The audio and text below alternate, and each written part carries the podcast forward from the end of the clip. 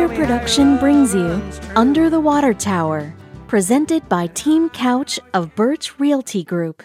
And now, here are your hosts, Matt Crane and Derek Biglane. Morning, Matt.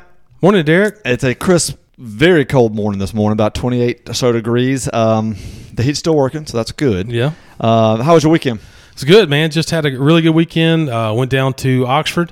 I had a nice time for the last home game for the Ole Miss Rebels this year. Seven and zero, undefeated home season, which is the first time in 30 years that that happened. So went down, enjoyed the beautiful weather, uh, kind of all day on Saturday. My daughter took a friend, uh, Wilson took a friend, and just had a really really nice time. And and you know a lot of fun. And then church on Sunday, and then went saw some family. Kind of kicked off a little Thanksgiving mm. celebration. Uh, saw some family in New Albany um, on Sunday, and then uh, back to work, trying to cram a, a good bit of work into uh, one and a half days. Going to be leaving out this morning after this show. We're going to be leaving out this morning, heading to Louisiana for uh, Thanksgiving with my family through Saturday. And Matt, because of that, we're going to obviously uh, have a mayor interview that we've already pre-taped. Uh, so we're going to have basically we say it's a short show for us. It's a short show for this morning. We're just going to be doing a couple ad reads. We're going to be doing a fact of the week, and then you'll hear the mayor after all that. So it'll be short for us, but a good podcast for you to listen to on your way on your way to Thanksgiving trip. And uh, Matt, mine was very similar. Obviously, went to the game, saw you there. Sunday church, Sunday school. Did not go visit family. Basically, started the uh, getting the Christmas boxes down. Oh, not man. not not putting them out yet. Just uh, getting them down and starting to rearrange them where they're going to go.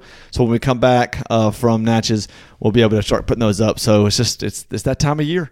Um, but anyway, so we got that going, and we got a, of course this week besides Thanksgiving, huge Egg Bowl coming up Thursday night. Uh, Ole Miss could be its first ten win season in school history in the regular season, ten win regular season in school history. So I mean, you know, the Egg Bowl is always such a tough game and the teams really go at it and lord knows how many times they'll show the fight from like 1998 or whatever and a couple fight yeah 98 and then when uh, corral was a freshman right. had, a little, had a little little scrum in the end right. zone they'll show that of course you know um, but anyway just again, Egg Bowl is always tough. Uh, so many of our listeners will definitely be watching that game Thursday night.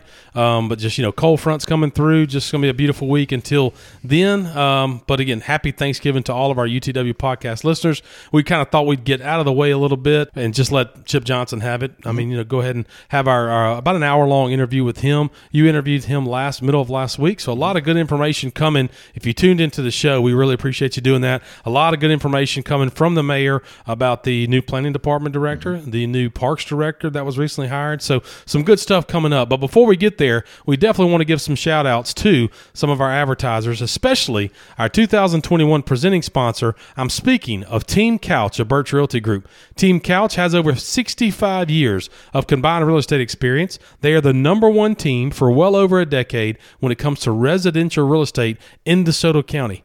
They have over 25,000 closings since 2009. They are ranked nationally as a top performing real estate team. There is absolutely no better team of realtors than Team Couch Birch Realty Group. They're currently offering a free, no obligation market analysis. All they need is your address. Give them your address. They can tell you all about your neighborhood. They can tell you about your zip code. They can tell you about homes in your area, how long they're staying on, on the market, how fast they're closing. Brian and Terry and their team have all the analytics that you would want from your realtor. Give them a call at 662 449 1700. That's 662 449 1700 or call Brian's cell phone 901 461 7653. That's 461 SOLD, S O L D. If you're in the market to buy or sell a home, in the Mid South, you want to reach out to our 2021 presenting sponsor, Brian and Terry. They are the best realtors in the area. Give them a call today. Again, 662 449 1700, or find more information about them at teamcouch.com. That's teamcouch.com.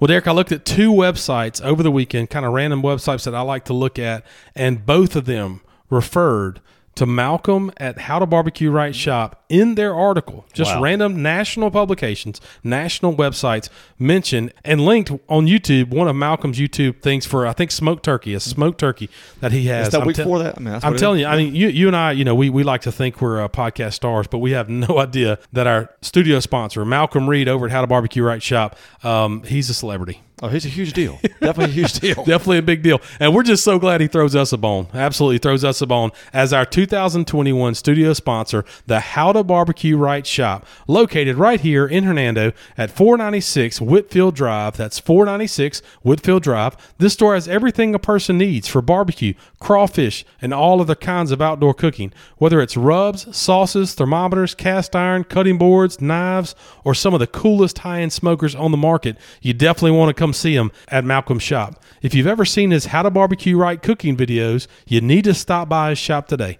Find more information on Facebook at H2Q Malcolm Shop. Give him a call at 912 9947. That's 912 9947.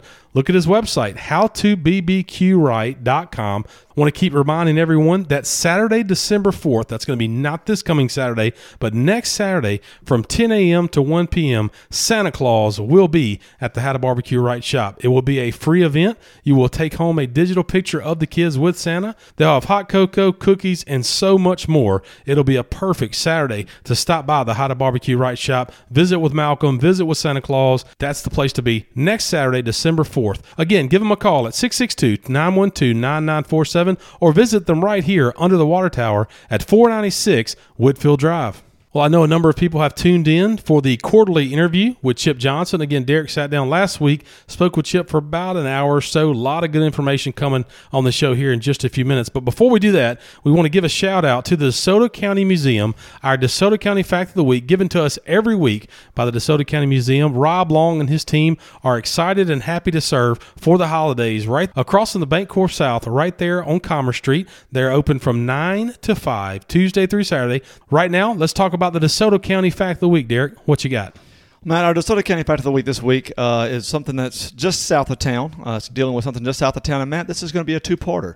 We're going to do the first part this week and kind of let you know how it ends uh, on our show next week. So a two-part little teaser. Little teaser. We'll split this up. So we're going to split this up between two Tuesdays. Um, it's uh, basically a, a, story. It's a historical event that happened, and so we want to make sure everybody's educated on it. Don't want to spend too much time on it because of the length of the mayor's interview, but also uh, you know just as uh, something we want everybody to understand and to remember. So what we're talking about is the Battle of the Mussacoona Plantation. Uh, Mussacoona Plantation, just south of town, about three miles south of town. The Mussacoona Plantation was established on land bought from the children of Chief Mussacooney, one of the largest landholders of the Chickasaws. The Robertson family built a home on the plantation in 1849, which still stands today, again, as I said, about three miles south of Hernando. During the Civil War, Mrs. Robertson hid cotton in every available space, including under beds. She also piled up bales in the, her front yard. When the Union troops reached her home, they burned the bales in the yard, thinking this to be her entire crop. Once they had moved on, Mrs. Robinson collected all the cotton she had hidden and sold it, making enough money to keep the farm through the war. So the battle that actually happened there, though, when you know when they after before they burned the cotton and moved on, was on June seventeenth, eighteen sixty three. 500 cavalry drawn from the 2nd Illinois, the 1st Missouri, and the 5th Ohio regiments rode south out of Memphis, led by Major John Henry. Their orders were to surprise the Confederate partisan units that had been using Hernando as their base of operations. Henry occupied Hernando without opposition on the night of the 17th. The morning of the 18th, Henry's forces marched to the Coldwater River, routing the small Confederate force left to defend the ford of the river. Before proceeding on, Henry detached the 2nd Illinois and left them at the ford of the river with the orders to defend the river at all cost. Henry returned to the ford two hours later without locating a single Confederate. Henry's entire force then camped at the Adkins plantation for the night. Before retiring, a few members of the Confederate cavalry made a brief raid on one of Henry's outposts and then disappeared into the night. Henry dismissed the news, saying, It's only a squad of guerrillas. I apprehend no danger here. Brigadier General James Ronald Chalmers was in charge of the Confederate forces in DeSoto County. Being a local, he knew DeSoto County quite well and used his knowledge of his home county to his advantage when moving the troops. On the morning of June 18th, Chalmers moved his troops within 12 miles of Hernando. Here, scouts informed Chalmers of Henry's movements. Choosing to wait until dark to move his men under the cover of darkness, Chalmers moved his troops as closely as he dared to Henry's lines. And we're going to stop there today. Isn't it amazing that historical things like that happen literally right where we walk every day. Right here. I mean, they- right here every day. It's wonderful. And you're going to hear the, ro- the next week. You're going to hear Memphis Road. You're going to hear Plank Road, which Right. we all and obviously Right. Memphis Street is still here. Uh, so you're going to hear all that next week as another teaser. Uh, kind of find out what happens with that battle, uh, skirmish battle, whatever you want to call it. We're going to find out uh, next Tuesday. Ooh, Derek, our first teaser. I appreciate that from Rob Long. Uh, we're going to separate that again in two weeks. So on Tuesday, next Tuesday, we'll have the uh, conclusion of that DeSoto County Fact of the Week. Get over and visit Rob Long and his team at the DeSoto County Museum. They are ready to serve you, ready to show you around the wonderful asset here under the water tower that is the DeSoto County Museum, 9 to 5 every Tuesday through Saturday.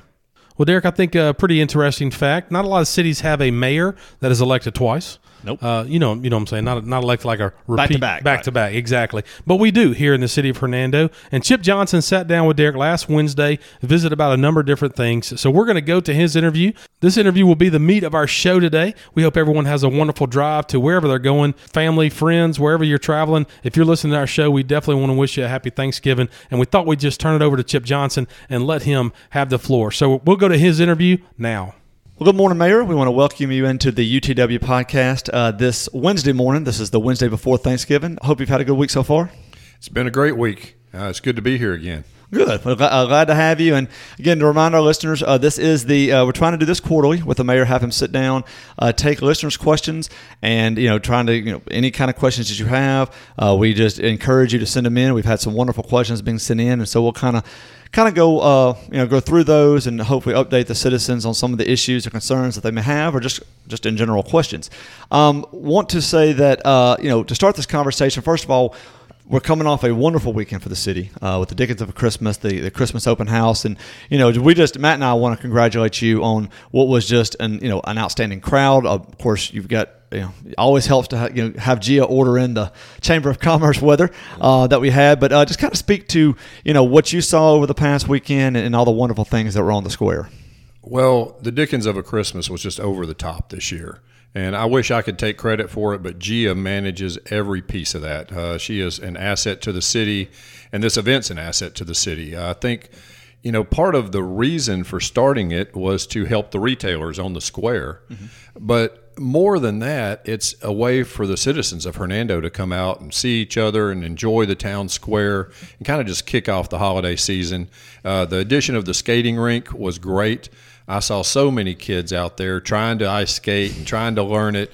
And of course, you know, we, we had all these uh, great sponsors, and I don't know all of them. I do know that Mach 1 Films was the main sponsor for that ice rink. We need to make sure we give him a shout out for that. And Principal Toyota was the main sponsor for the entire Dickens of a Christmas. But there are lots of other sponsors, and uh, this is done with sponsors' money.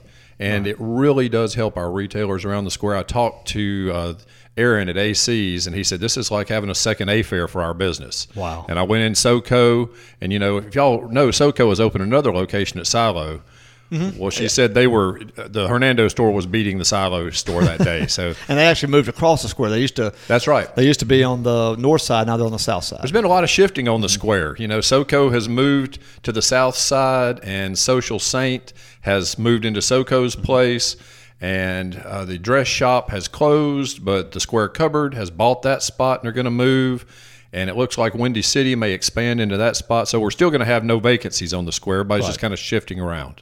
as part of the crew of Hernando, we were able to work the skating rink uh, Friday night, and it was just wonderful to see the kids come out. And you know, it started at four, and they were there at four. And I know when I left, I worked the four to six shift, and we had about ninety kids uh, that had come out, or I want to say kids, ninety skaters uh, that had come out um, before I left at six. I don't know how many had come after that, uh, but I, you know, so well over hundred, probably I would probably say around 200 kids came out that night, and then of course Saturday was out there from I believe nine to six. So I can't imagine how many children enjoyed that, and, and other skaters, maybe adults.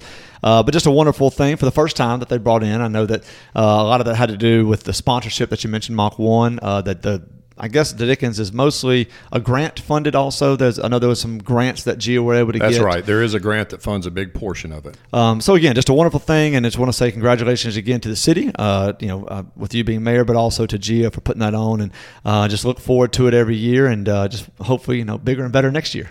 The interesting thing about it was how many people, you know, as mayor, every time I see a person, I say, "Where are you from?" Mm-hmm. And there were people from all over the state and from Memphis. People just hear about it and they see the advertisements. Uh, we talked to seven people who came from Hamilton, Mississippi. Wow. Two and a half hours away. There were people here from Brandon and Jackson, and people just want to come see our events in Hernando. And it just it feels good that other people see what we've got here. No, I think that's great, and again, of course, that's you know us being able to you know provide city services with other people's money, which is also which is also very nice. And I will say that uh, in the first two months of this fiscal year, our sales tax revenues are up about five and a half percent over wow. last year. And we, we budgeted them to be flat because we just didn't know. Right. But in the first two months, we're up about five and a half percent. Uh, that's wonderful news, and again, that's the, the first I'm hearing that, so that's that's awesome.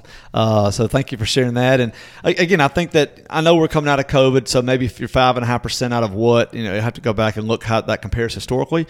Uh, but obviously, if you're doing it flat and we have a flat budget and we're already five and a half percent, that you know does good for maybe things that you can look to do maybe next summer if that continues. You know, you maybe can add or do amendments to the budget to be able to provide other services. Well, and you say you know we are talking about the COVID year. Uh, last year was our highest ever tax wow. revenues. So we're five and a half percent over our highest revenues ever. ever. So things are looking good, and, and and the board made a good decision during our budget. They, you know, that we asked for a lot of new employees that we mm-hmm. needed mm-hmm. in public safety, and they said, well, let's hire half of them now and wait and see if our revenues are okay before we hire the second half it's looking like our revenues are going to be okay, but we'll just have to wait till that six months is up and see. But I think that was a good move. That was a, that was a very good move. Well, speaking of the board, that kind of gets us into our questions. The first couple uh, were ones that Matt and I added. Kind of what we wanted to know is now that you're basically a full three months in July, September, October, and we're halfway through November. But we're going to go off the first 90 days, first three months.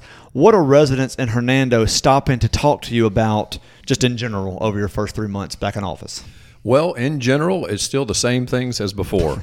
uh, people are worried about water leaks. They're worried about getting their street paved, and they're worried about getting the animal shelter built. Mm-hmm. You know, those are the main things I hear every day. And uh, I, I, I know the water leaks aren't fun, but we have had as high as 70 open work orders at one time in our water department mm-hmm. with three employees. Mm-hmm. So uh, there was one day we knocked out 14 work orders in one day wow. with that crew.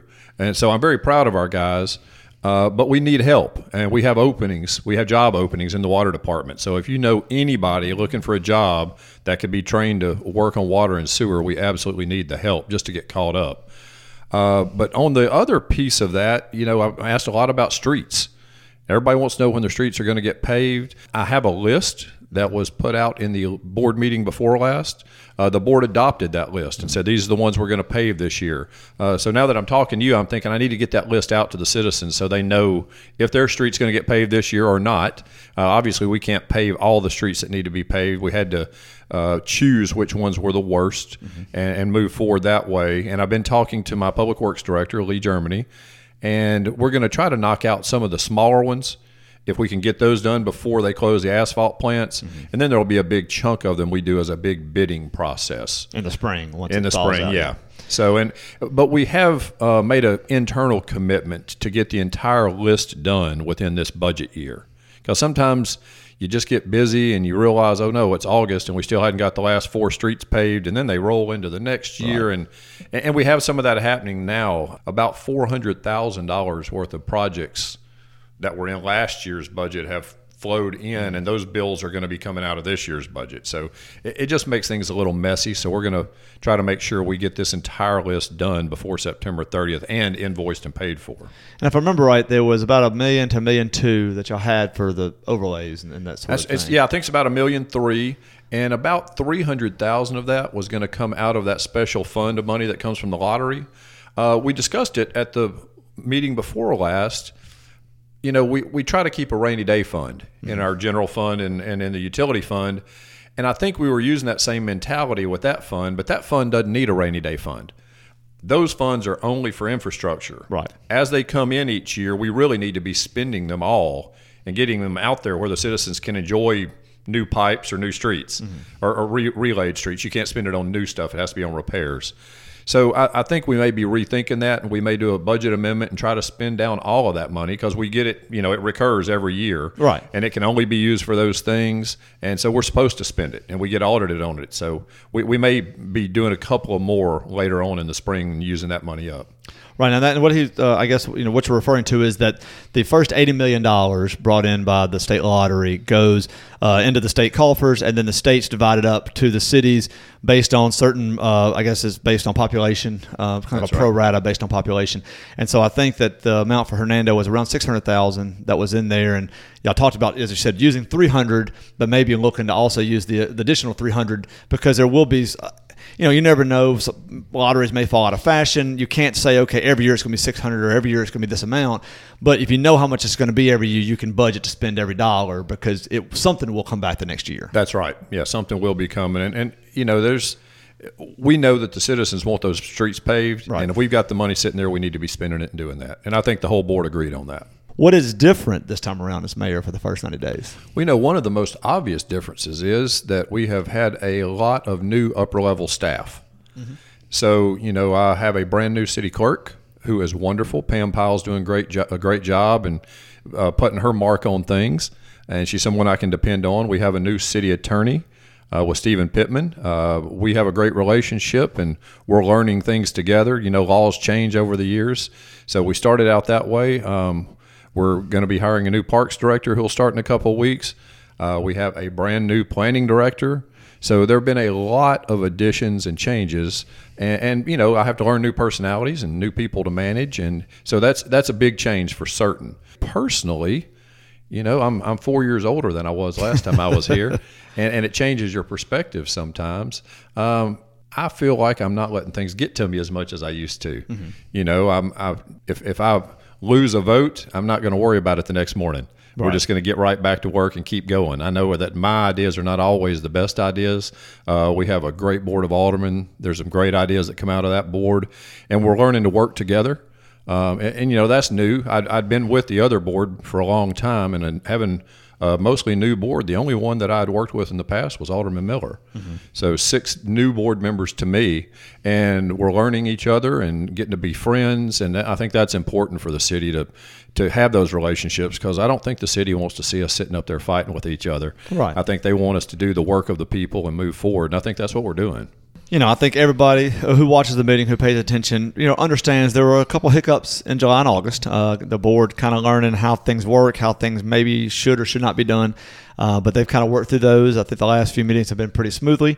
Uh, any any issues, any you know disagreements, or any uh, uh, I guess things that had to be dealt with with the city were probably dealt with outside the meetings or in executive session. And I think that it's been a you know watching the meetings, there's a lot. It hadn't been as cantankerous as it was the first first maybe two or three meetings, and uh, you know, I, and again, we don't mind people challenging each other, and we don't mind you know having uh, ideas go back and forth. But at the same time, you know, you don't want to see you know people openly against or openly fighting every time there's a meeting held. So I think that they kind of come along in their first 90 days and, and, coming together. Yeah, and you know we we all were on the campaign trail for months. Mm-hmm. You know, I, I, spent six months campaigning, and so I, I heard what I thought the people were asking me to do, and all of those board members heard things that they were being asked to do and when you first get in office, you just want to get them all done immediately, and you can get a little frustrated with the the slow government movement. Right. And, and you know, and sometimes tempers will flare. But I think overall, we're doing a, a good job at not letting that take over our meetings. And I think we are doing good things for the citizens and moving forward as quickly and effectively as we can within the within the confines of government rules. You mentioned the parks director and the plan director, and that we do have questions associated with that. But before we get to those questions, uh, the last one, uh, I guess that's the the UTW questions.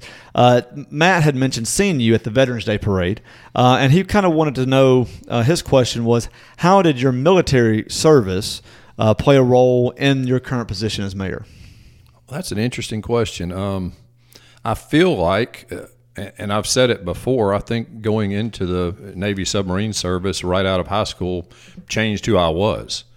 You know, I was I was just a long-haired kid out of school, and uh, I went in, and by the time I got out six years later, they were letting me be in charge of a half billion dollar submarine on mm-hmm. duty days. So you know you grow and you learn, and you learn leadership skills. You know as you go. Um, I, I, started out in boot camp, not being in charge of anybody, and by the time I got out, I was uh, the leading petty officer for the auxiliary division on our boat. And so you you have to be trained into those things, and I think a lot of that stuck with me. It helped me as I owned my business and leading people. And managing people is a different skill for certain. And we have 180 of them or so to manage at the city. And I try to use that military chain of command when I do that. You know, obviously, I love all our employees. Uh, I'm friendly with them. I talk to them as I pass them in the hallway or whatever. But I try not to give them direction. I want that direction to go through the seven department heads. Right. Because if I start going around that chain of command that I learned in the military, things will get crossways quickly. Well, I mean, you if you try to, if they try to go, I guess above the department heads and then come straight to you, then obviously it diminishes what the department heads can do, can say, can try to implement. And uh, so I think that's very wise in doing that. And I also want to say again, thank you for your service. Um, Thank you. Coming Thank off of uh, Veterans Day uh, last Thursday, um, and you know it's almost been a week that since you know can't believe it's been already a week uh, since the parade and since all the I guess attributes over the weekend. But do want to say thank you again for your service. And I want to thank the, the group that puts together the Veterans Parade. They have um, Carolyn and uh, Mr. Bellflower and the a whole group of anonymous ones really that just work hard to make this happen. It is a great thing for our city, and and this isn't just a city parade. The entire county participates in it. This is the Veterans Day parade for the county, and it, it, there's a lot of those people who are aging. Uh, there's some World War II veterans out there who aren't going to be with us much longer, Right. and to be able to honor them and let them feel that coming from the citizens, that thankfulness, I think it's a big deal. Oh, it's a huge deal, and um, I mean, I, I was I was not able to make the parade, but Matt did make the parade, and you know, he said it was a wonderful event. I've been obviously in years in the past, and it's just a you know something that um, you know just something that. Uh, as you said, we're losing World War II veterans, but you still have Korean veterans, you still have Vietnam veterans. I mean, Iraq veterans, and just uh, you know from the first and second uh, Iraq wars, and just everything going on. And so there's, there's still so many in our county that have served, and we want to say thank you to that. And uh, you mentioned Mr. Bellflower; he was actually in the Alderman meeting last night uh, that I watched. Uh, again, this is Wednesday before Thanksgiving. Two Wednesdays before Thanksgiving, and um, in the meeting, he had come, you know, and asked the city to serve uh, for the veterans Christmas, uh, uh, I guess lunch coming up in December, and uh, again, just a wonderful committee that's doing everything they can for our veterans in the county. That's right. And actually, uh, my assistant's sending out an email to all the aldermen to see who can make it, so he can get his schedule together. But we're actually going to be serving uh, the armor, the um, National Guard at our armory. Right. So the active National Guard members will be there with their kids. It's kind of a Christmas lunch for them, and I, I, I feel pretty honored to be able to serve them in some small way like that. Yeah, I, I mean, again, this is he said he thought of it that morning, so yesterday morning, um, and so he's trying to put it together in less than a month's time. But you know, I have no doubt he'll get it done, and I think everybody will be willing to serve in some form or capacity. right. So, uh, thank him for that, and and just again thank uh, everybody for their service uh, in this county. Um, so, kind of. I guess maybe talking about the uh, Alderman meeting last night, we had a question. Our first question that from our, our listeners was about um, they had wanted to know kind of what you were looking for in a parks director, but as we know from the meeting last night, the board approved uh, the hiring of a new parks director. So now that we have one, tell us a little bit uh, about what you learned from his resume. Uh, I guess the interview that you uh, obviously had with him, and any kind of reference checks that were done. Just kind of tell us a little bit about what we can maybe can expect uh, from the new parks director coming in. I think in one word, it's going to be professionalism. Julie and I, Julie's the head of human resources. We um, interviewed four candidates who had great resumes. Oh wow! So we did that together. Out of those, two rose to the top. Since this is such an important and visible position, I asked three of the board members to come do second interviews with me. And so we, I think Natalie was there, Bruce, and Chad. Okay. And so they helped me do the second interviews. And after we finished those two second interviews, uh, it was apparent to all four of us that this was the person we were going to go go with. Okay. And his name is Jared Barkley. Um, he interviewed very well the first time and the second time. And uh, he actually brought his family up to the Dickens of a Christmas this weekend. Oh, so wow. some of the other board members got to meet him before we hired him last night. But his uh, experience, um, he I think he went to a college in the Carolinas and got a degree in Parks and Rec, and then he went to Ole Miss and got a master's in Parks and Rec, and somehow through fate he was able to get on with the Oxford Parks and Rec department, and that's where he's been for his whole career, and he's worked up through there to probably about the number three level in Oxford, and so he's done a lot of programming, a lot of sports, and uh, I think the thing we were impressed with uh, obviously just his his sense of professionalism. But while we were interviewing, he handed us a list of things that he thought a parks director should do. A three page, you know, list of things he thought he should do. And one of them was creating uh, relationships in the community. That seemed to be his top thing. And I think you and I both know how important that is. Yes. Uh, the parks director has to have great relationships in the community. Uh, he'll be coming to the Rotary Club and the Optimist Club and meeting all those people and getting ideas and just becoming part of the community as they find a way to get moved over here. So I, I think we're going to see that. He's appears to be fairly young. Obviously, we can't ask people how old they are when we interview them, but I, I feel like um, you know this board and I all uh, campaigned on better Parks and Rec, and so we we feel like, and I, I'll say I feel like, you know, from back in 2005 until now, you know, we had no Parks Department in 5 and we started that, and I think we got to a certain level, which was a, a good a good growth over you know those what was that 14 years from nothing to where we are now. And I feel like with a board of aldermen who are all very, very supportive of parks, I think we're ready for the next level. And uh, the board had asked us to hire a new parks director, and I think this is the director that can get us to that next level. So I, I have a lot of confidence and hope, and I, I think the citizens are going to be proud of who we've hired. But a parks director is important because it, it's kind of the you know, quote unquote fun aspect of a city, uh, what it can bring and, health wise, what it can bring recreational wise, uh, and you know so people have been asking you know to maybe as you said make it take it to another level, take it to a different level, uh, and it is good to maybe have somebody outside coming in with fresh ideas as he's they said that he listed. Now we're not going to try to speculate on what you know may be coming or what we're going to do with ball fields or how we're going to try to raise money to do those things. Uh, but what are something from your perspective that you would maybe like to see him do in the first 90 days? First thing I want to do is get an inventory of what we have. Uh, and, and by that I mean a physical inventory of our parks and the conditions of them. Uh, we know a parks assessment was done a few years ago during the prior administration, and prior to that, we had done an overall parks master plan when we were taking possession of Renaissance Park. I want him to take both those books off the shelf and use them. You know, uh, cities are real bad about hiring people to do studies and then it goes on a shelf and we don't do anything with it.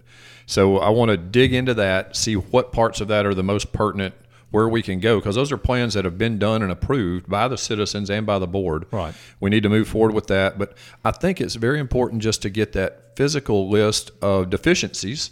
You know, there are things that are broken. You know, somebody vandalized Conger Park bathrooms the other day, and we've got a broken door frame, and that'll cost four hundred dollars to put a new door up, probably, and all those things. We need a list so he can start figuring out the physical aspects of it. And this is probably the right time to do that because we're about to start basketball, but that's the only season we'll have going on, and it's almost on autopilot. We've been doing it so long, so he can focus on getting everything organized, get uh, numbers in front of us of what he thinks need to be done this year, get us ready for the spring baseball season. Uh, but just taking stock of everything is, is really the biggest priority so we know where we're heading.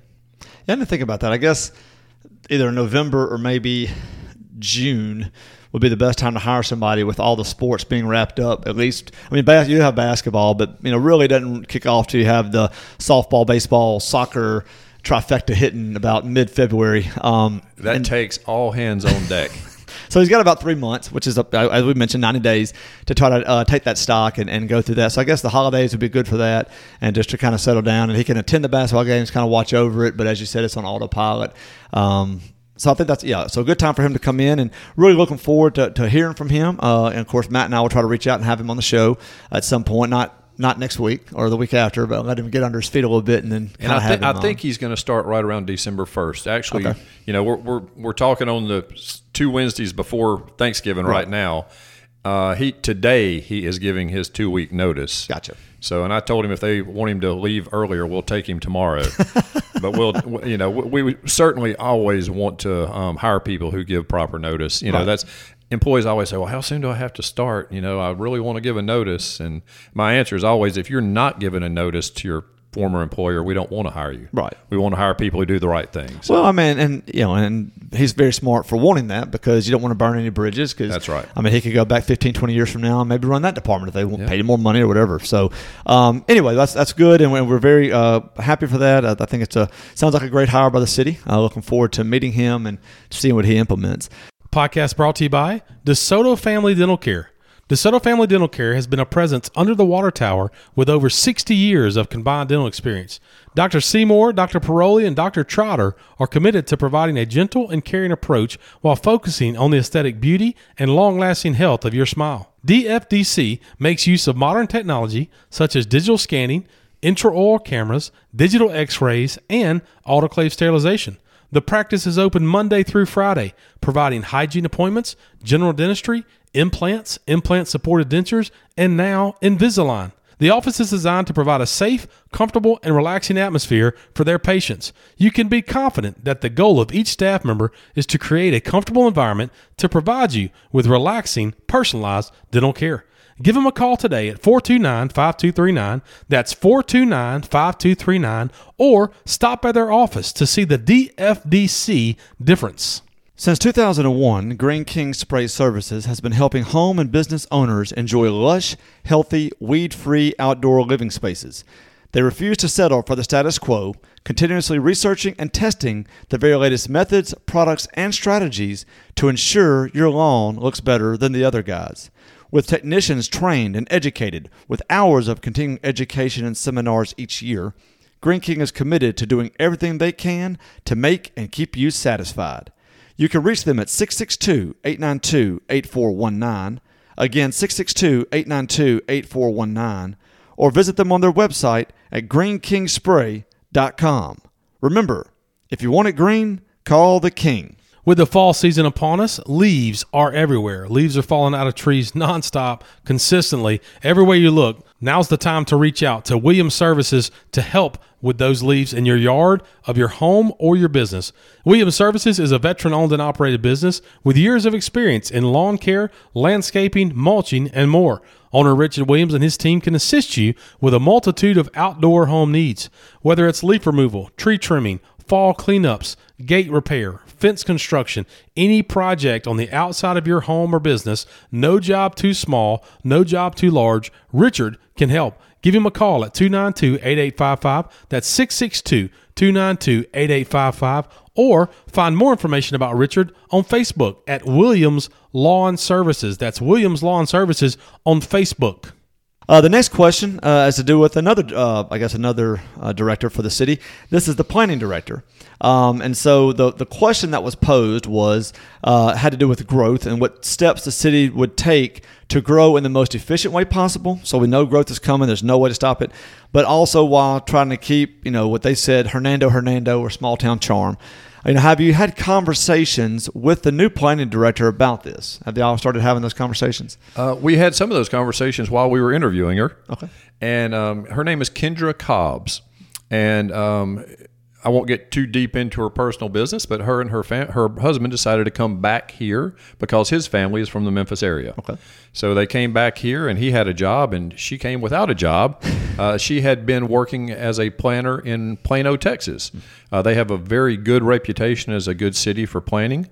Uh, we had her recommended to us by three different sources. So we interviewed her for sure, you know, and she came in right at the tail end of our interviewing. And we quickly, I, I had three aldermen in that meeting as well. And we all decided very quickly she was the one to fit the bill for us. And so they're here, and um, she is learning what happens in Hernando, of course. Uh, BJ Page, as you know, has been here as a consulting planner, and he's going to stay on staff until we feel like we're caught up. Because with no planner and no building official, Right. we've literally had a department of one person for a long time. So you can imagine how backed up we are. Uh, we don't want to do that to our builders and to our homeowners who are trying to remodel a house. We need to get caught up. We need to get all those plans through as quickly as possible. Now we have two planners to do that. So we're going to keep BJ. We had money budgeted for him. We're going to keep him as long as Kendra needs him. Okay. So that's going to help us get caught up. Um, in the talks about moving forward and keeping Hernando the way we want Hernando to be, we have talked about it. And uh, first thing I told her is I wanted her to use as much common sense as possible mm-hmm. instead of bureaucracy. And I think everybody understands that's where we're heading. And then I think your deeper question there was, you know, what do we do to keep our property values in Hernando and keep a place that feels like we want to call it home? And a lot of that is design. A big piece of it's design. Mm-hmm. And and I, I've said this a hundred times, but you know, people say, "Well, man, that Walmart looks pretty good," but I don't think they know why it looks good. It looks good because it doesn't have yellow stripes in the parking lot. It looks good because every 10 parking spaces, it's broken up with planted islands. Mm-hmm. So you don't just have a sea of asphalt. If you notice when you look at our Walmart, you don't see any roof mounted equipment. The parapet is tall enough to cover that. It's quick brick is the outside thing instead of split faced block. So all of those things together make it look that way. Mm-hmm. And we apply those design standards throughout the town we want it to look really nice. And every day, every day, somebody's coming in trying to get a variance on our design standards. and uh, the Planning Commission has given quite a few lately, but it's a slippery slope. Right. And we have to be tough on design standards. We just have to. That's what keeps our property values high. Mm-hmm. People come to Hernando and say, This place just looks better. I'm willing to pay an extra $10 a square foot over somewhere else in the county and and it's valuable to all of us. So we have to remember that every day somebody's buddy is coming in asking for a variance, and we can't play the buddy game. Right. We have to just do those design standards and make the properties look the way the citizens want them because it makes the whole community feel different. It just does. Now we do have to use common sense. Um, for instance, the Trustmark Bank the other day got a variance because they wanted some metal in the exterior. Well, our uh, prohibition against metal is because we don't want metal buildings, right? Corrugated metal buildings. But this is a modern design on that Trustmark, and it probably made sense. And it may be that since that was a variance given that did make sense, it might be that we need to tweak our design standards to allow those kind of architectural details. But so that was a variance that made sense. But there are some others that feel like we're going down a slippery slope. When we start, people start saying, "Well, I don't want to put in a sidewalk." Well, if we allow them not to put in a sidewalk, then we almost have to let the next person not put one in, and suddenly we don't have sidewalks in Hernando and new developments. So we're going to be strict on the design standards. Mm-hmm. On our building codes, uh, we have to make sure people are safe, but there are lots of things within the building codes that people will never see. And as long as we're building a safe building, we need to use a lot of common sense there. Mm-hmm. You know, if you um, take that whole 2012 building code and enact it, nobody could ever build a building. You know, everything would be $500 a square foot to build. Yeah. So you've got to use some discernment when you're doing the building code. And and as you know, and I want the listeners to know, we are still actively looking for a building inspector. We do not have one. Uh, Kristen is doing her best out there every day to get these inspections done, but she needs to be back on her zoning duties. Mm-hmm. So we're actively looking. If you know someone who you think would be a good building inspector, they don't have to have the certifications. Just someone with kind of a knowledge of building, uh, we can get them through the classes and get them certified. We just need a good common sense person to do that for us. But I think moving forward, we just have to keep uh, being strict on design, but reasonable and um, make sure we're not doing things just because that's what the book says. We need to step back every time and look at each thing individually and say what makes sense for this project. What can we do to move it forward as quickly as possible and yet keep the feel of Hernando? having larger commercial projects is not a bad thing. It helps us to afford other things as long as you said they're built right, they're designed right, uh, they're zoned right, uh, put where you know in, in the proper zonings or with the parts of the city, you know, like maybe busy corners and stuff like that that we know are going to be commercial, and then other things can be um, you know looked at. And I think the planning commission has done a good job. I think there's only been a couple times where the board has overturned something the planning commission recommended uh, that I remember in the last you know year or two. Um, but so I think they're doing a good job, and I think the aldermen are doing a good job, you know, enforcing what they approve. You know, right. not always I mean, there may be a little variance here or there. I think in the meeting last night, the planning commission had wanted to see one thing, but on a five lot subdivision, but there was a couple things the alderman said, well, you know, we can live with that. And so, but I don't think it was a slippery slope issue. It was just more it kind of made sense, common sense as you were talking about. And- And I do want to remind everyone that uh, when a property is zoned, it is at that point totally out of the Board of Aldermen's hands and out of my hands as to what gets built there. So if it's zoned C2 and has been for years, the gas station that wants to build there does not come before the board. Right. By rights, they can build a gas station there. So what we do administratively is put them through the design and review process, make sure they build one that meets all of our standards. But we could never tell them they're not allowed to build there, Right. Or the taxpayers would get sued. Uh, so when I've seen a lot of discussion about, well, we wouldn't want a Starbucks there, or we wouldn't want a Chick Fil A there because of traffic, and those are valid things, but we can't tell those people not to build in a zone where they are legally permitted to build. So obviously, we don't recruit Mexican restaurants to Hernando. We don't recruit banks to Hernando. But if there is a place zoned properly, they pull a building permit and move forward. And that's just the way it goes. So we need to be very careful in our zoning Right. you know, and make sure that if we do get asked to rezone something, that we look at all the uses in that zone and say, am I okay with all of those? Because once once it's rezoned, any of those things can be built with just a permit. Right, and, and to scratch something from the zone, you would have to have a whole ordeal on having to change what is allowable in a zoning, which is a whole other meeting, a whole other you know issue, and, and trying to you know redo you know zoning maps and that sort of thing. That's a, a whole ordeal that That's you right. cannot go through every time you're trying to Yeah. approve a business coming in. I will, and, and on the planning, I had two other things that we are um, working on. Um, one of them got approved last night. Um, actually, I think um, Alderwoman Lynch had brought it up because in Montclair, they have cluster mailboxes. And this is something we hadn't thought of along the way. Um, now it appears that the Postal Service is not letting people put mailboxes at their driveway anymore. You have to have this big cluster of them at the entrance to the subdivision so the postman can just work quickly and get the mail in the mailboxes.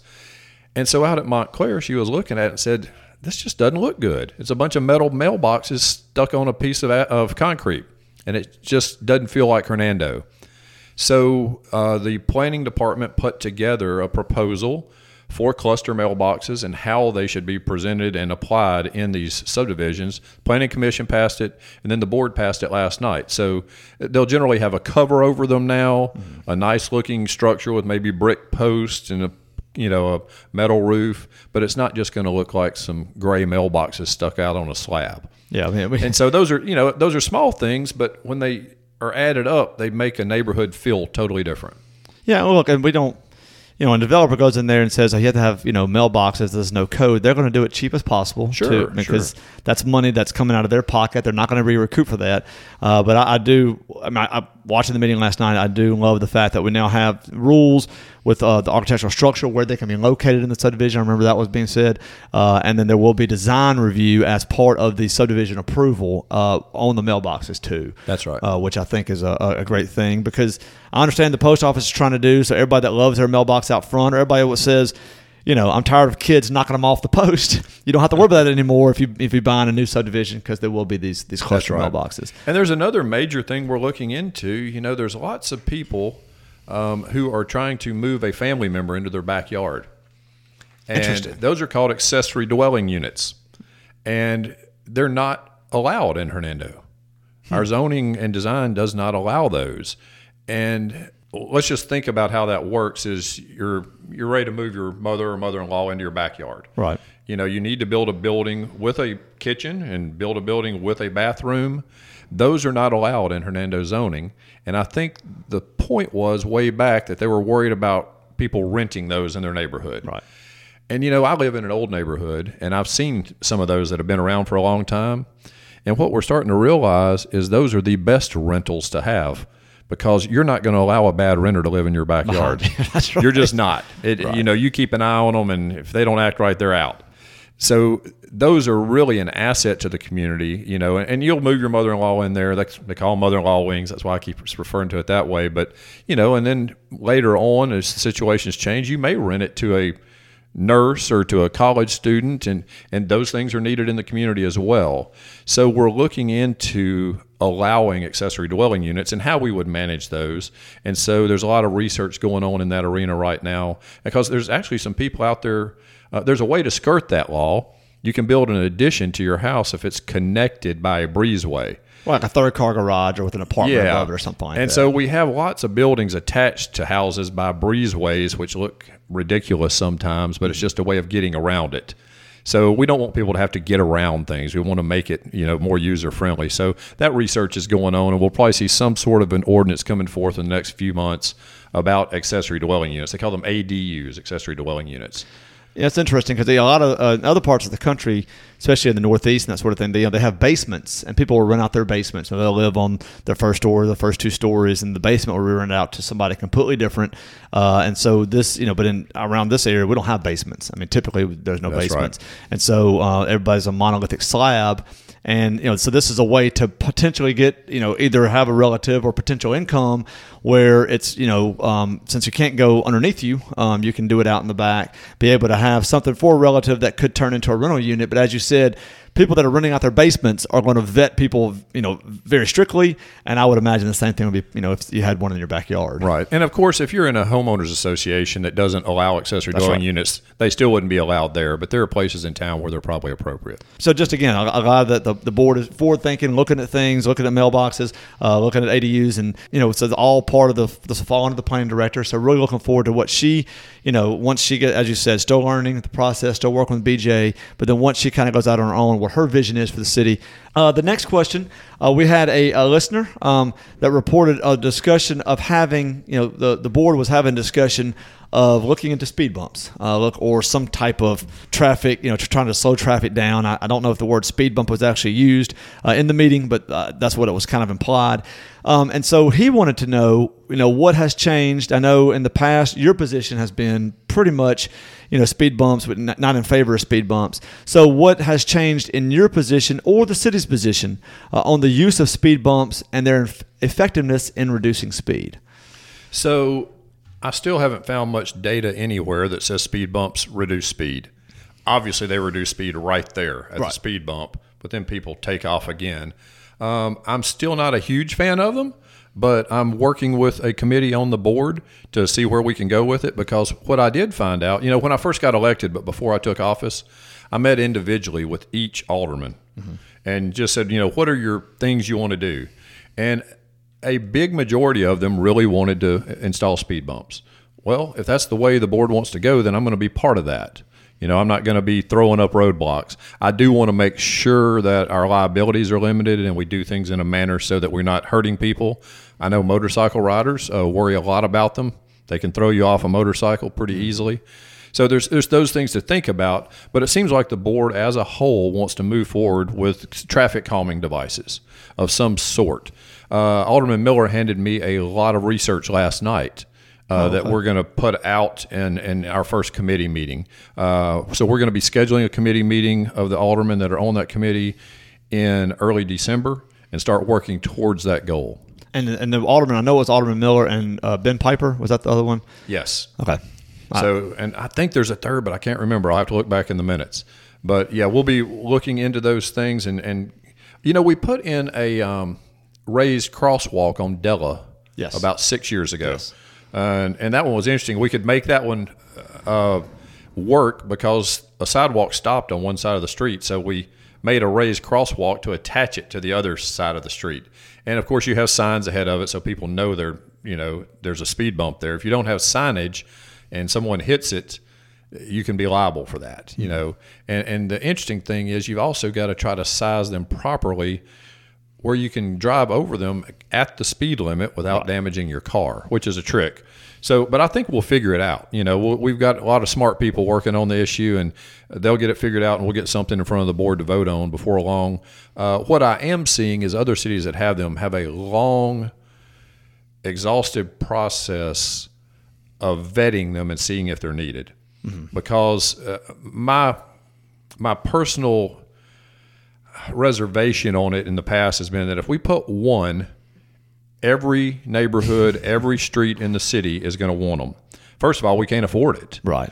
And second of all, is I don't think we want a city with speed bumps every hundred yards. It just doesn't feel right. Something doesn't feel good about that. So uh, we just need to get a process in place to put them where they're actually needed and where um, the majority of the citizens in that area want them. But I think working with Alderman Miller and Alderman Piper and some of the other board members, we'll get that done. Yeah, I think. I mean, I think it makes sense to do it where based on traffic count, based on you know the average speeds over the speed limit That's in an right. area would probably be part of the process that you're looking at to determine you know what areas could you know could benefit you know from having speed bumps or, or whatever. I know there's you can have the, the thin metal strips, you can have the asphalt, the old school asphalt speed bumps, you can have the as you said the crosswalk connectors that are they're larger humps.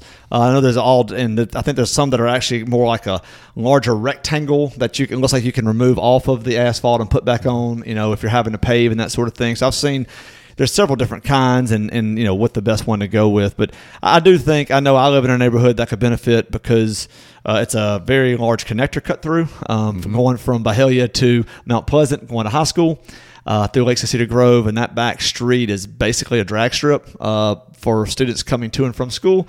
Uh, so that was I'm I've been talking with Bruce, my alderman, about that, and um, but that's been that was before Bruce. It was Gary, and I mean just because it's it's uh it, it's been an issue now. My kids are grown. I don't have to worry about them walking in the street anymore. Uh, but there are other families that are moving in that have young children, and, so it's just and Alderman Miller showed us some pictures of some that we've seen around before that literally you, you purchase them intact and you just bolt them to the street. Mm-hmm. And then if we find out later they're not working or not wanted, we can just easily remove them. and, and put them somewhere else. With Right. Yeah. Yeah. So that, that area. that'll probably be the way we head to start with, you know, and because we certainly don't want to spend five thousand dollars putting in a big fancy speed hump and then realize, oh, we didn't really need that one here. Right, right. No, that's good. Um, so yeah, that, that was the question, and then he followed up that question with stop signs. Now, I will leave. He had some information I will leave with you uh, that you can look into the different intersections or potential intersections he would like to see a stop sign. But just in general, if somebody had uh, an area or a street, two streets that were you know kind of I guess intersecting that don't have stop signs, what is a way an individual or a maybe even a homeowners association can petition the city to look at possibly putting stop signs in an area. So they can just contact me directly. Okay. And then what I do is I have the city engineer and the police chief look and see if there's a need. Okay. And I think one of the misnomers uh, people think about stop signs is, well, that's a good way to slow down traffic. Well, if you read the Uniform Traffic Control Manual, it specifically says do not use stop signs to slow down traffic. because what happens, and I know this sounds trite, but people pull up to a stop sign, there's no other car there because there's a low traffic count. You know, stop signs are where there's an intersection with high traffic counts that make it hard for someone to get out and make their turn without a stop sign. Well, if you pull up and there's nobody else there, you're going to slowly, over time, start just running that stop Right, sign. yeah, that's right. You know, people just run them and disregard them, and it carries over to other stop signs. So we're not supposed to use stop signs to try to slow down traffic. It's just supposed to be where it's hard to get out at an intersection. Gotcha. So we have the police chief and the engineer vet those, and and you know, I, I there are a few around town that probably shouldn't be there. I pull up to stop signs all the time and think this is the craziest thing I've ever seen. you know, the side street coming out only has six houses on it, Yeah. So you know there's never any traffic there, Right. But yet we've got a stop sign there, and it, it you know, it just we just don't it's another government regulation stuck out there that wasn't needed in my mind but we will have the engineer and the police chief look at any that come in though and get an answer back to the citizens Okay. So good to know. So yeah, if you have a, a think an area that may need some type of stop sign or, or speed uh, hindrance, uh, please contact the mayor directly, and he will uh, look into that for you. Today's interview brought to you by Lauderdale Insurance Agency, your local State Farm provider. They are located at 11 West Commerce Street, directly across from the Hernando Post Office. Lauderdale Insurance is owned and operated by Sam Lauderdale, former alderman and longtime local resident of Hernando. His team specializes in insurance for life, home, business, and auto. Mr. Sam encourages you to compare coverage, service, and price, but feels confident Lauderdale Insurance Agency should be your insurance provider. Please call Sam, Sherry, Angie, or Jennifer at 429 5213. Again, that's 429 5213.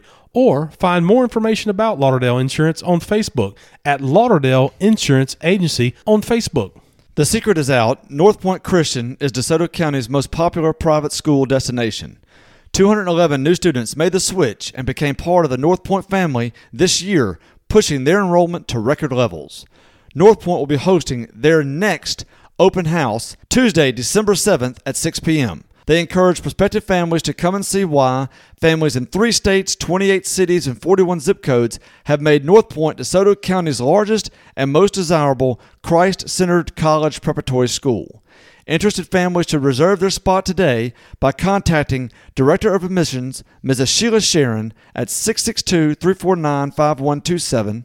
Again, 662 349 5127. They invite you to get ready to make the switch and join the North Point family sticking on the last question, kind of dealing with you know stop sign, speed bumps, slowing down traffic. Uh, what is an update, or can you give us an update on the uh, stoplights that we know have been approved? Uh, now, this is mainly through the state, of course, because these are both on Highway 51. Uh, the ones that would be coming in in the future at Green T in 51 and Oak Grove in 51. Uh, we do know that there's funding there, that it's in the process. Do you have a, like an update or maybe a potential timeline as to when one or both of those would be you know being installed? So I'm going to back up to one you haven't talked about. There's one that is absolutely part of the uh, warehouse yes uh, agreement. A Capic Drive. Yeah, so there will be a traffic signal put there almost immediately. Uh, we have also contracted for the road going into the warehouse, and we're just waiting on the the guy should be showing up. The company should be showing up any day to build that road. So that traffic signal will definitely be coming. The one at Green T and 51 is one that the highway commissioner is looking into and trying to find funding to get it done. That wasn't really part of the project. Okay. So that one's one that he's working on. Um, then as we move south to Oak Grove and 51, so Senator McLendon in the bond issue that the state does every year got us a quarter million dollars. Mm-hmm. I think it was being dropped into the city bank account this week. Oh wow. Uh, we have 36 months to spend that quarter million. He thinks that in the next session we'll get three quarter million. Okay. And so we're going to start spending this money quickly. Um, there's an engineering company that's already talked to MDOT. This is kind of weird because we're going to be spending the money on an MDOT project. so we just got a proposal from an engineering company that's already talked to MDOT, and MDOT said, "Yeah, y'all would be the good ones to do it." And they just sent a proposal yesterday about engineering and doing the traffic studies and all the things MDOT requires. So I'm hoping to put that in front of our Board of Aldermen at the next board meeting to get approved so we can literally start the traffic counting and all the things that have to happen right. on a state highway to say that, yes, we can build one here. Um, the state is wanting a roundabout there. Interesting. So they're going to see if the traffic counts and all that warrant that. So that's the direction they're heading. Um, I think it's going to be an expensive intersection because there's a hill just to the south of it that oh, will it, probably yeah. have to be cut down. There's going to be some right of way to acquire. Uh, but there's not only a hill coming up from Oak Grove back to 51, but that's a pretty bad hill. You're coming down if you're going north on 51, going down 51. So you're coming over a hill, and as soon as you get over the hill, you're almost at the intersection at a probably pretty decent speed. That's right. So you wouldn't want a stop sign or a stoplight there with that hill still there, because if people are stopped and people top the hill, you're going to have a rear end situation pretty right. often. But all that's going to be worked out in the engineering. So that's the first step. And MDOT projects don't happen very quickly. no. But I'm going to try to make this one happen as quickly as we can. So I'm going to h- hope the board will hire the engineers to get started on that project. And then the next three quarter million uh, would probably start going towards uh, buying right away. Mm-hmm. And then hopefully Senator McLendon can work his magic and get the rest of the funds in the following year.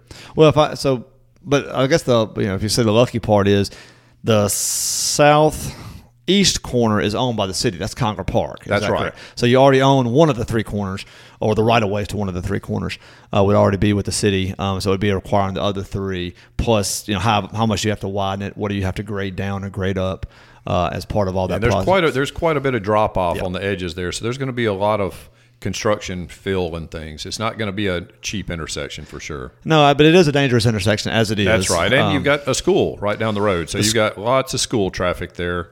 And we, we actually had a police officer directing traffic there that got hit by a car years ago. Wow. So Well, even, even yeah. with someone that visible out at an intersection, it's still unsafe. Well, that and then again, uh, going back to the parks director, you know, whether it's improving the current parks, whether it's building something new at Renaissance Park, that's just going to bring more people either south on 51 or having to go on Oak Grove to get to Robinson Gin to go to those ball fields. So any kind of improvements, you know, three, five years from now could also have more people going to those, you know, Right. potential ball fields in that area too. You're exactly right. All right, well, good. So, uh, just an update. So, that's kind of hitting the trifecta of speed bumps, stop signs, and stop lights um, for the city that looking to, to put them in. Uh, the next one goes away from that. Uh, this is something you mentioned as part of the, the first 90 days of you being in office, something that people hit you with all the time. Uh, and this the update on the animal shelter. Uh, this listener just wrote in basically they know that uh, you're pro animal shelter. They know that uh, you know the, the dirt work that's been out there, done out there under the previous administration, but kind of has come to a standstill. Uh, that the money was approved uh, in this year's budget to get it done. So they're wanting to know what is the next step. How close is it to actually breaking ground on the building, and and where is the city looking to go right now from here? Well, I think the last time I talked to you, I had either just walked out there or was about to go walk out there with Doug Thornton, who is the architect with AERC, who has donated all of his time to design the shelter. And I want to give him a shout out. They have spent, I mean, it's probably $100,000 worth of work they've done. Wow. Because it's been redesigned two or three times. There's a lot to it. And, and we really appreciate him being part of the community and helping with this. So that that's money we didn't have to spend with him that we can actually spend on the shelter. Uh, but at that time, a few months ago, a couple months ago, he and I walked out to the actual site and we measured it. And there's about 60 by 60 that's buildable. So the last plan we saw was bigger than that. So I tried to get to the bottom of that and figure out what was going on. So it appears that the original plan was four small little pods. Yes. And that site was designed for that. And that came in too expensive, and they went another way, and then that came in too expensive. So he has redesigned it. He has sketched another one, and we have met twice as a committee with the Board of Aldermen members and with the head of the animal shelter and with Doug. So we had two committee meetings. Uh, we decided we needed to do something different after the first meeting, so he came back with a sketch. And then he and Susan, the head of our animal shelter, were meeting with a veterinarian who was really good at designing them to get some more tweaks. And he should be coming back to us soon with the results of that meeting. And we'll have another one. The idea is that now he's going to show us one final thing. We're going to say, yes, head that direction. Then he'll really draw it. Right. You know, do the engineering drawings and all that. What we are hoping for and shooting for, and we don't have much time, there's only two more meetings, is to approve to put it out to bids in the last meeting in December. Oh wow, okay. That's what we're shooting quick, for. okay. That's how we left our last committee meeting. So if we could do that, you know, we could be approving the bids in March. So ninety days. To Yeah, it, yeah, it's got to, you know, it's got to be bid and then open them and then get it back in front of a board, but we could get it done as soon as that. So that's what we're pushing for. So opening the bids in March. So construction probably starting thirty to sixty days after that. Yeah, so, So- you know there is a very real chance that we could have a finished and occupied animal shelter by the end of 22. Okay, so six to eight months to build after the Yeah. approval and the, and the And of course, start. you know there's a shortage of all kinds of materials right. and all that, but we are pushing and I know there uh, some of the board members have, have had people come up to them, and I've had people come to me and say, "Well, where's this animal shelter you said you were going to build?" I'm like, "Man, we've only been here three months, and we had a lot of fires to put out, you know." But I, I do want the citizens to know it's not only me; we are all pushing as fast as we can to get this animal shelter built. We, you know, we we still have a full shelter where we are, Mm-hmm. plus about twenty or thirty of our animals in foster care Right. You know, and, and that's not the way it needs to be done. Uh, the foster parents and volunteers are wonderful, but some of them have three and four animals at their house, and, and they don't need to be put in that situation. Right. So you know, we're we're getting some. Um, the the fir- the redesign our committee asked Doug to do actually added more places to house animals. Oh, okay. So good. you know, we took away a few of the frills and it's just more places we can keep animals so we can keep them inside in a good, safe environment. And does he feel pretty good about it coming within budget that was set or approved? Yes, it'll be probably be pretty close, but yeah, it's yeah we we feel like that's what we're designing something that'll fit that budget. About that budget again. Hopefully that will until the next three months when we ask the next update. That's right. Um, hopefully we'll say we're waiting on the bids to come in at the next update. That would be great. Um, I think everybody would be you know loved. All the the ones that are in favor of the animal shelter will be loved to hear that. The last couple questions uh, that I've kind of uh, well, they're on two sides of the town. Uh, the first one, uh, the the one that was written was it says, you know, with more growth now taking place, so kind of going back to the growth question, uh, seems to be taking place right now on the east side of the city. Now, not actually in the city limits, uh, but you have um, the Short Fork. Uh, you have uh, what Dale Wilson's doing off of Bright Road. Uh, then you have a, subdivision just north of that, uh, kind of going up uh, at the after that Jaybird turn, kind of going uh, around on Byhalia before you get to the Getwell stop sign. So you have basically three pretty significant developments going in that Bright, Getwell, and um, Jaybird area. Uh, we know that well they're outside of the city. Um, more than likely, they're in the city's uh, annexation path. Plus, they will be using the water and the sewer uh, from the city of Hernando. So they were asking, how do you feel about the capacity issues with water and the sewer infrastructure in that area servicing neighborhoods outside of the city currently? Uh, along with, and we know that Madison Lakes and you know other subdivision will become an inside of the city in that area. Kind of. So, what what are your thoughts on the capacities for both the water and the sewer for those areas? So we know that the Jaybird plant's at ninety two percent capacity. That was talked about during the last administration. The engineer, Joe Frank Lauderdale, has put a plan together of how to solve that. And part of that plan is to connect the Lauder Road plant to it, and it gives us a little more capacity there because the Lauder plant's not anywhere near capacity. It's just not being used much. Right. So there is an approved plan by the state health department, which has to happen. And what we are doing right now is waiting to see if the state legislature is going to match our ARPA funds. If they're going to match those funds, this will be the first project we do. It's shovel ready. Uh, even if they don't match it, we'll spend ARPA funds on it. But we certainly want to try to get the hundred percent match. And that's what the lieutenant governor wants to do. I mean, he he one of his uh, I guess uh, what he would like to see with some of that money that came into the state is to actually match fund what the cities want to do with that's right and he wants to limit it to water and sewer infrastructure which right. is fine with us because we could in the city of hernando we could spend $20 million on water and sewer infrastructure and not waste a penny so if we can turn our 4 million we're being given by the federal government into 8 million we're doing a, a good job managing our funds. So that's why that hasn't been upgraded yet. It is shovel ready.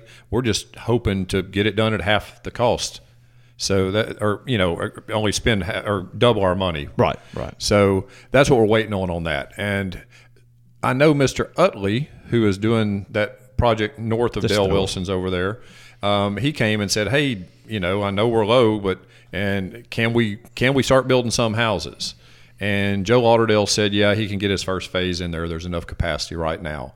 But you know, if we were going to move forward with Madison Lakes, uh, we will need a whole nother water plant for that. Mm. So we started having some discussions. Um, when you build a water plant, and it wouldn't be just for that, they, right. you know, a water plant's going to serve thousands of homes.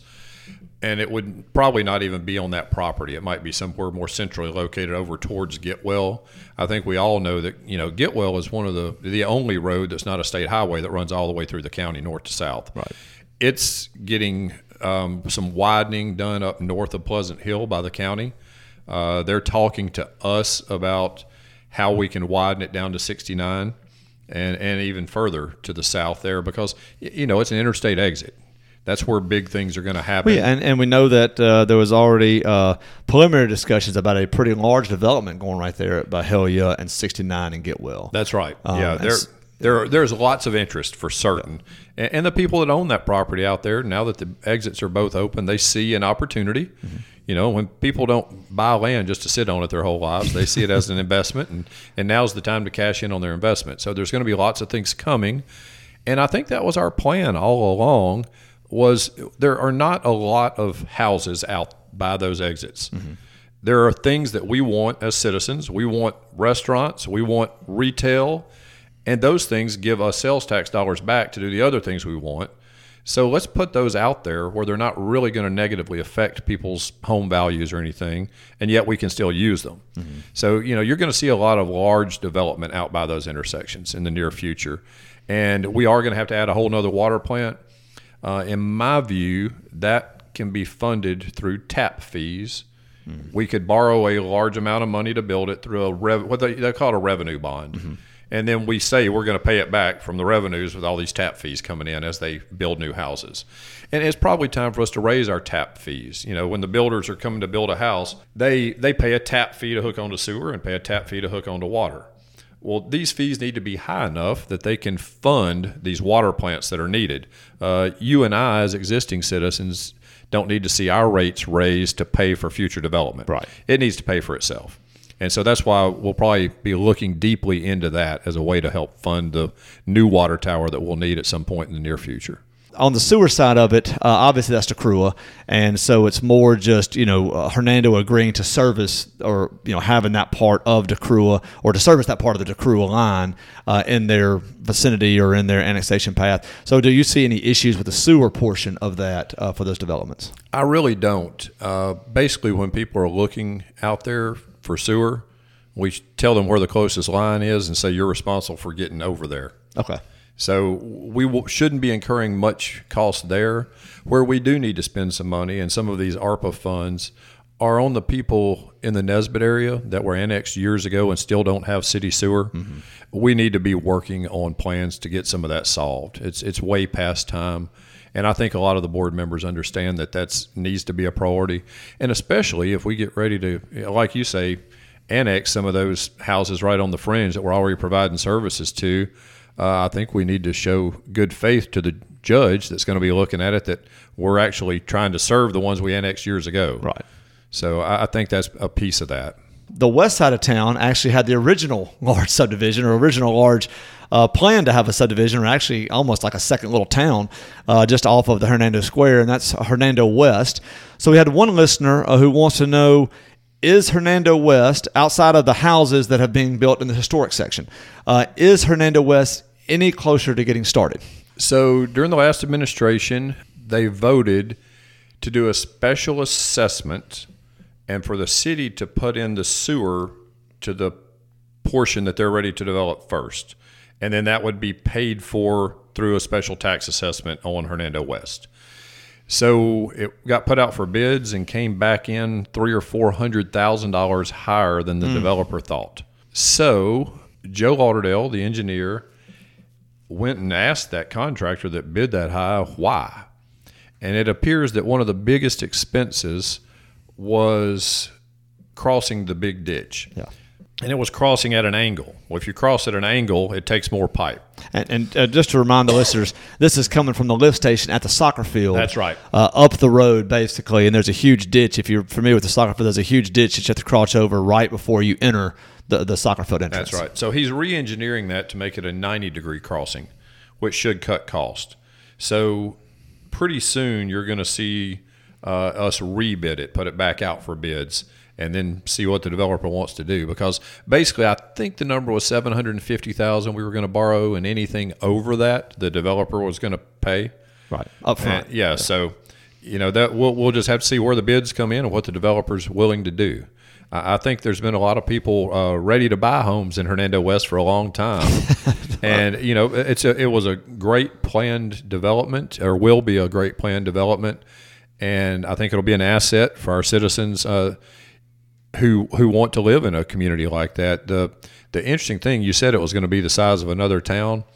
Uh, there was a point where we looked at it, and if totally built out mm-hmm. the population, that neighborhood was going to be larger than 30% of the cities in Mississippi. Right. I mean, it, it was that one neighborhood will be a town. Yeah. yeah. I mean, it was like, because uh, 2000 ish, it was like 2,000, 2,500 houses of some, some sort, yeah. along with commercial aspects and, and little parks. You know, it was a nicely planned PUD uh, when I remember. But It's been years since I saw the plans because it keeps getting put off, keeps getting put off. But yeah, it was. Uh, I mean, if you take 2,000, 2,500 and multiply it by two and a half, which average size of a family, kind of give you what, what size numbers we're talking about. Yeah, and and you know we we know that uh, we all moved here for a reason because we love Hernando.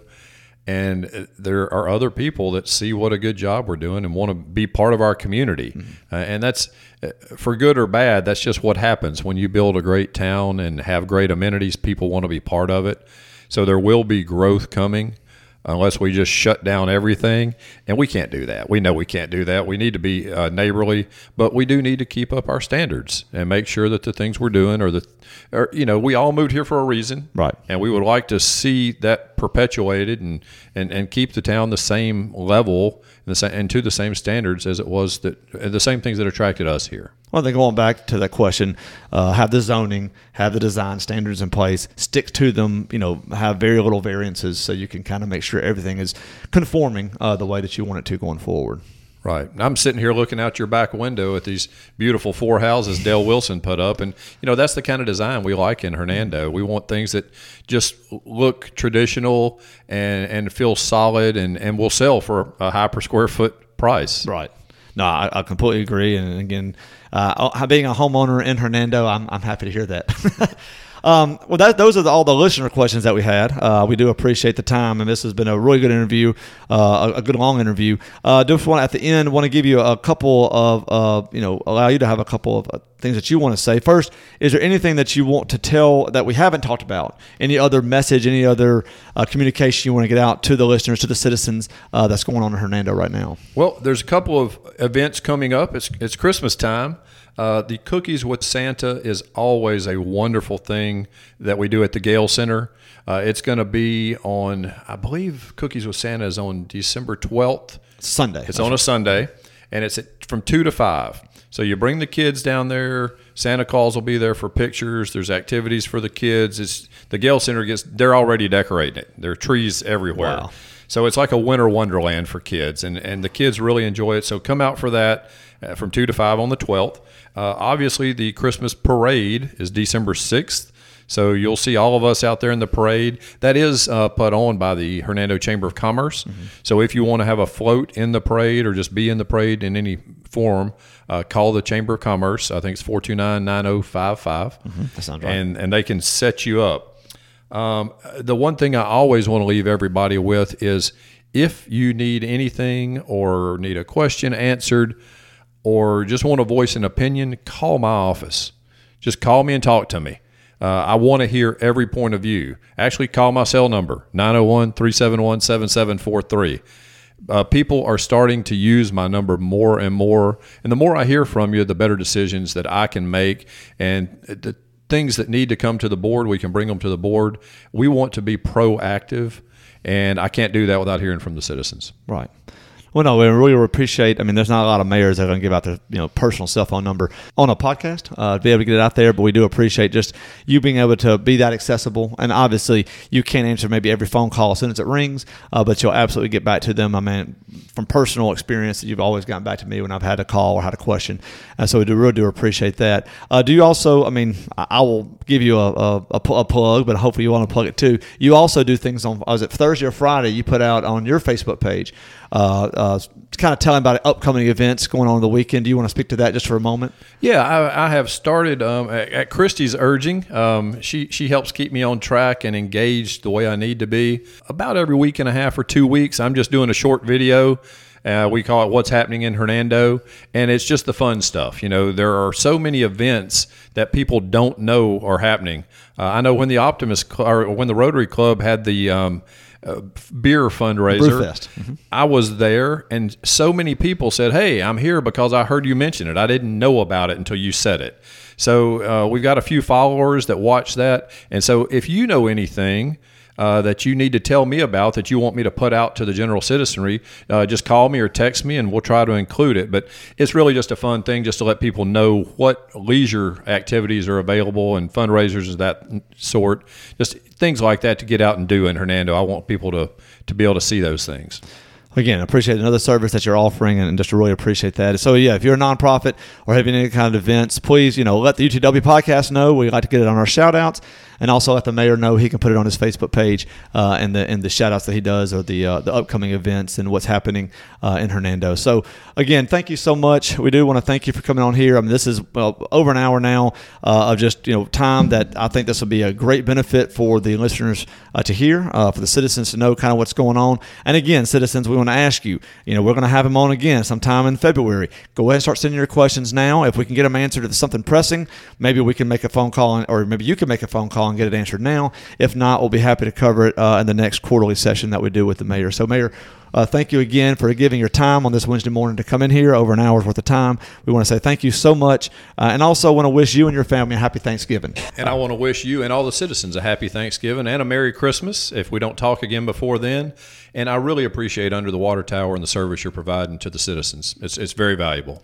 Well, thank you for saying that, and, and again, just for giving of your time. Wow, Derek, stop signs, speed bumps, a deep dive into the animal shelter, discussion about the new parks director, the new planning director, just a long quality interview there for the mayor, Chip Johnson. We really, really appreciate it. On our Thanksgiving week show for sitting down with us and talking to us all about the uh, the you know things he talked about his first 90 days, the experience of that. So we really, really appreciate you uh, sitting down with us, uh, Mayor Johnson, and we look forward to talking to you again in the new year as uh, we seem to be sitting down about quarterly with the uh, mayor. So we really, really appreciate that. Look, if you enjoyed that interview, there's plenty more to come come on the UTW podcast. Coming up next week, we're going to start talking a little bit about basketball, talking more about young people when it comes to basketball with the three schools that we cover. If this is your first time listening, we cover the North Point Christian Trojans, the Lewisburg Patriots, and the Hernando Tigers, the Under the Water Tower team right here. And we look forward to talking more about them next week. If you enjoy our show, Find us on Facebook at UTW Podcast, on Instagram at UTW Podcast, and on Twitter at UTW Pod. Wherever you can hear our voice, please give us a five star review. Spotify, Google Podcast, Apple Podcast, wherever you're listening to our show, give us a five star review so we can continue to, to move up when it comes to local podcast. If you enjoy our show, look for OB Pod. Really simple, stands for Olive Branch. They cover the eastern side of DeSoto County, also cover Center Hill, Lewisburg, and Olive Branch. Go into a little bit more deep dive there for those three schools. OB Pod, look them up. Well, Derek, I hope you have a safe, wonderful travel to uh, Natchez as I travel to Louisiana myself. Uh, we want to wish all the UTW podcasts, we want to encourage everyone to have a wonderful, grateful Thanksgiving holiday. We really, really appreciate uh, the things that y'all do for us and the support that y'all give us here at the UTW podcast. Uh, we are, Derek, I'm extremely grateful for you and working with you on this. And definitely, I think it's it's shown me a lot. I have a lot of people that talk to me about the wonderful things that uh, you know they may not have talked to me about when it comes to the city of Hernando. So I'm very very grateful to live in our, our wonderful city, and I'm grateful to be a part of it. I'm thankful for you for the show, for our city, uh, and just for this community and the support that they've shown us, uh, and also just the. Uh, I mean, having the ability to do this. I mean, just something that you know you and I started. It's just a, it's a hobby for us, but we really enjoy it, and you know, just again having the ability to talk to our you know a few hundred closest friends uh, twice a week. Um, whether they you know, wait wait wait, wait I think it's a few thousand. Few thousand. It's a few, uh, few, few thousand. Yeah, if you'd like to advertise to those few thousand, please reach out to us. Uh-huh. Under the water at tower info at gmail.com. Reach out. But again, just a, a great, and I want to wish everybody a happy and safe Thanksgiving, and you know, may the Lord bless y'all uh, throughout this week, not only this week but throughout the whole year. And so, again, y'all be careful coming back because we do want you all listening to us as we put out our next show next Tuesday. And uh, Matt, you know, I hope you have a safe trip home, going heading toward Franklinton. Look forward to that. If there's nothing else, I'm Matt, and I'm Derek. Join us next time under the water tower.